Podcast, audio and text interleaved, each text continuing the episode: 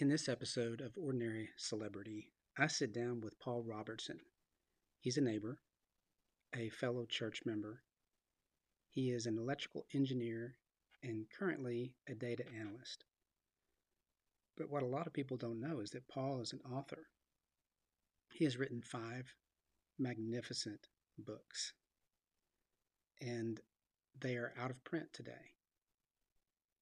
Paul is worthy of celebrating for a multitude of reasons. But as we sit down together in this podcast, I hope that you'll understand a little bit more about what is worthy of celebration in Paul Robertson's life. I really had a lot of fun doing this podcast with Paul, and I wanted to give you a few tidbits of things he said during the podcast that uh, I think you'll enjoy ahead of time. He was getting about 300 unsolicited manuscripts a month and that wow. was the only one that year that he took. It was a miracle. It was just a miracle. He spent a ton of time at a local coffee shop named Mill Mountain, and it wasn't always productive. I mean, there were there were evenings I'd be there for three hours and get maybe two paragraphs out. I was surprised during the course of the interview to realize that he has not read his own books until recently. I decided so now I'm going through them myself. Are you enjoying them? Uh, they're better than I thought they were. when somebody says, "Yes, I, I, I just sat up all night and just finished it in three days," and I think it took me a year and a half to write that. You could have, you could have dragged it out a little longer. Paul, before I ever knew you, I knew you by sight because you were a faithful fixture at a local coffee shop called Mill Mountain. Mm-hmm. Everybody in Blacksburg knows Mill Mountain. It's probably got the best ambiance, mm-hmm. overall oh, coffee oh, yeah. shop feel. Yeah. Uh, but every time I was in there, you were in there. But that means you must have been in there a lot. Tell me about how Mill Mountain mm-hmm. played a role in the books. Well, at first, when would it have been? Um, 25 years ago or so I started going there just in the mornings to pray, and and I've done that ever since. You know, an hour or so every morning. So it was it was just a you know that was the the place. It was a a comfortable place, and I needed a um, a routine because there are too many distractions at home, and I wanted a place where there really wasn't anything else to do. So I'd go down there in the evening, and then I stuck. You know, the only thing I could do was write. There wasn't anything else to do is very hard, actually. The first ones went pretty quick. It all slowed down. It kept getting harder and harder as it went along. I have a lot of memories of, of sitting down there, especially late evenings when the place was almost empty and it was open till 11. Wow. I did not know then. that. Yeah. yeah. And then they, they pulled it back to 10 and my family said, oh, good. That means we get to see you some more. but yeah, I missed uh, I missed a lot of dinners at home and stuff, just sitting down there writing mm-hmm. and writing. And as I say, it was hard. I mean, there were there were evenings I'd be there for three hours and get maybe two paragraphs yeah. out. And I remember after the second book came out, it had been submitted, and the publisher said, "We'd like to offer you another three book contract." My my agent said, "Hey, you're living the dream now."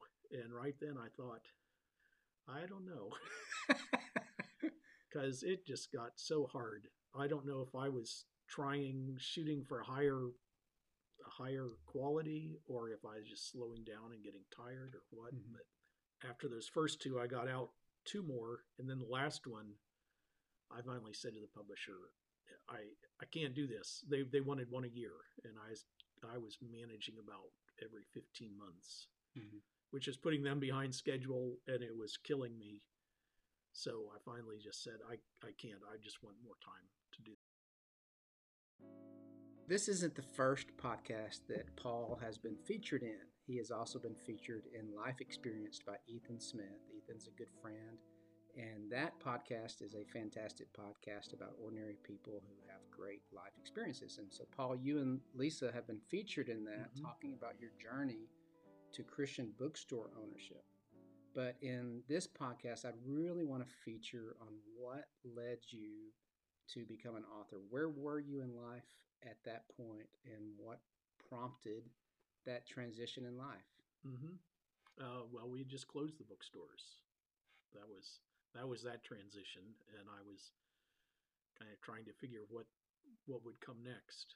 I had actually tried a couple times earlier, uh, and I did meet one or two people. There are little Christian writers conferences that that you can go to, and and also I I had a couple names, but I just had some time then, and I decided I would I would really try hard. I went to uh, another conference, Jerry Jenkins Christian Writers Guild, down in North Carolina at, at Billy Graham's Cove. Um, And and as an aside, Jerry Jenkins is the author with Tim LaHaye of of the Left Behind series, yes, the Left Behind series, and his son, uh, is doing the Chosen right, video series. right. Yes. So Mhm. that's a pretty reputable writers conference that you went to. Yes, Yeah. yeah, it is. It was very good. Um, he he wanted to teach Christian writers and aspiring writers, you know, how to do it right. There were a couple workshops. Uh, regular published authors led them on how to write, what publishers really are interested in, um, and and part of the paradigm was that most people write their book and then they say to the publisher, "Here it is," instead of saying to the publisher, "What do you want to publish?" So I, after I came home from that, I I had done some other things, but I said, "Okay, I've got my my I'll call it a formula, just to go ahead and make it, and I want to try." So, formula was um, protagonist, of course, is very important. Um, so I figured, well, I'll have a young billionaire. because you have a lot of experience being a young billionaire.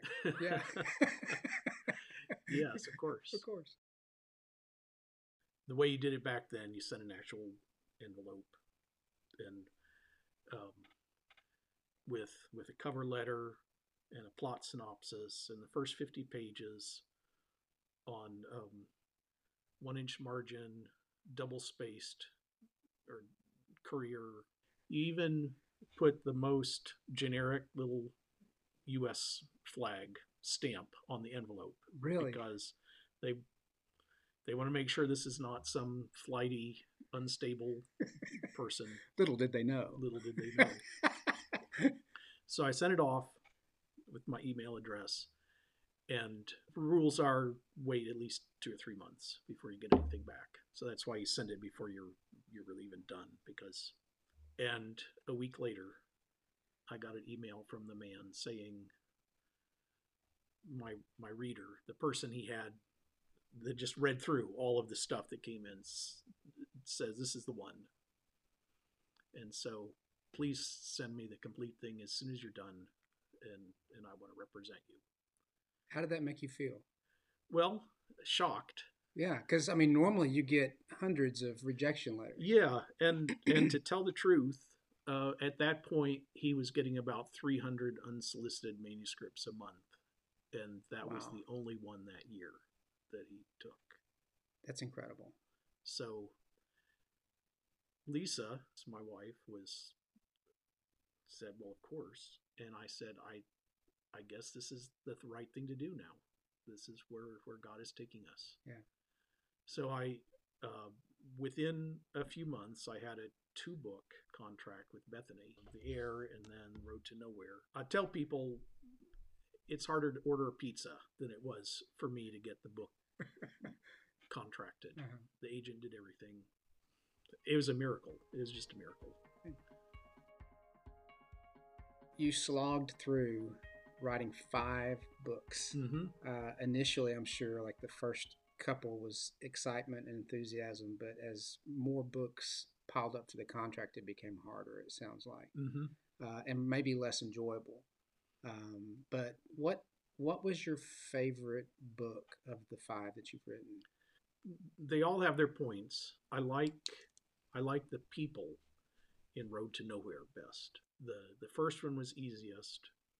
I like the voice in that one. I think best because it just flowed so well. It was so easy to write compared to the others. Mhm.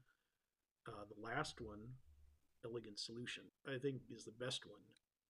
Uh, that's where I could spend more time. It, it's set in Switzerland in the 1700s, and person, the protagonist, is a eccentric mathematician hmm in his in his youth. Still, I think that's probably the one I I like best. Although to tell the truth, I have not read it Since you've written it. since I wrote it. Wow.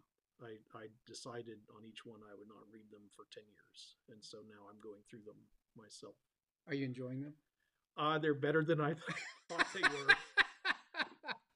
That's great. Well, so I've read The Road to Nowhere, fell in love with it. It was one of those books that, like, the characters, the plot was great, but it was the interaction of the characters and, Mhm. like, the mystery involved in the book that just kept me reading.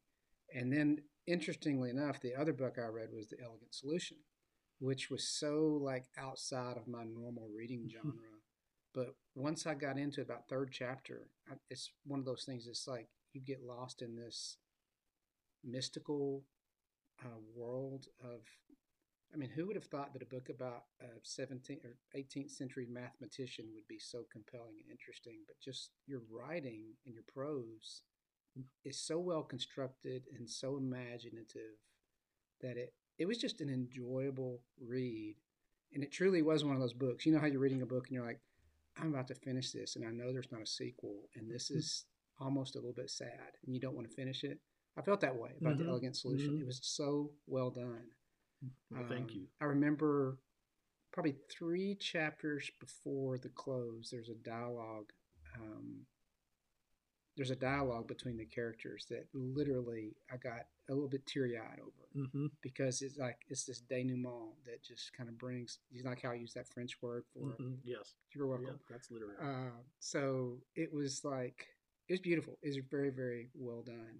Um, so I, I mean, I've recommended it to a lot of people. Your books are currently out of print, but they're available. You can still get them on Amazon. You can get them on Kindle.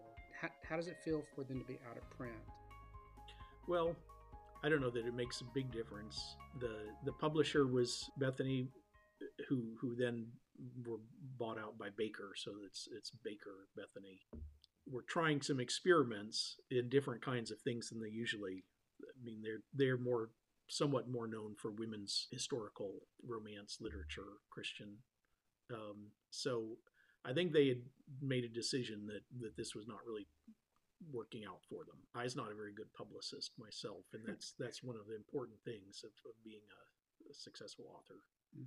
So um, it was it was sad each time I'd get the letter saying it's now out of print, and nothing is really out of print anymore because of Kindle and stuff. And I even still get the twice a year royalty statement that shows that they've sold seven, twelve, Yeah. like that. Well, maybe we can double the sales from this podcast. Who Right. knows? Yeah. Some ways, as I read them, I say I would I would like to have more of these. Yeah. When I sit down to write, I don't get very far. you know, it's already hard Mm-hmm. enough, and if there's not a deadline, I think I think I'm more interested now though in writing essays and Bible commentary. You know, nonfiction, Yeah. more yeah. theology. That's what I, I'd love to find out. I mean, what are your, do you have future writing plans or projects in your head or? I, they're all in my head. They're they're years and years worth in my head. I don't think I've gotten out even five or ten thousand words this year. Mhm. How does it feel to know that your writing has touched other people? Well, that's that's the thing that uh, motivates me is to think that I am touching somebody else Mhm. and in a positive way. That I can do something that makes somebody else feel an emotion, have a thought. That's the that's the bigger motivation. That's the biggest motivation to Yeah. to be communicating with people and and encouraging them and and touching them. When you when you frame things up that way and you think about your writing can have an impact, uh, how does it make you reflect back on spending three hours at Mill Mountain for two paragraphs? Well, I don't remember the, you don't remember the pain so much. Yeah. I I do when somebody says, "Yes, I I I just sat up all night and just finished it in 3 days." And I think it took me a year and a half to write that. You could have you could have dragged it out a little longer. Thank you for being my guest on the first episode of Ordinary Celebrity. What's something that you would encourage others to do as kind of a concluding thought or statement? Everybody everybody is a celebrity. They should be anyway. They should be celebrated, whether they are not. Everybody has something to say. And that's not just a cliche. I mean that's that's my 60 years plus of experience that every person I have ever met if I spent the time to get to know them, they have something to say. Some people can do it through writing, and they should. For people that don't write, there are other ways too. But it is it is very true. Everybody should be celebrated. Everybody has something to say. Thanks so much for listening to this first episode of Ordinary Celebrity. I really hope you'll come back for the next episode and spread the word about this one. In the meantime, if you meet someone that has something worthy of celebrating, whether they are a official celebrity or an unknown one, let me know. It might give me some ideas for future episodes. Until then, celebrate everyone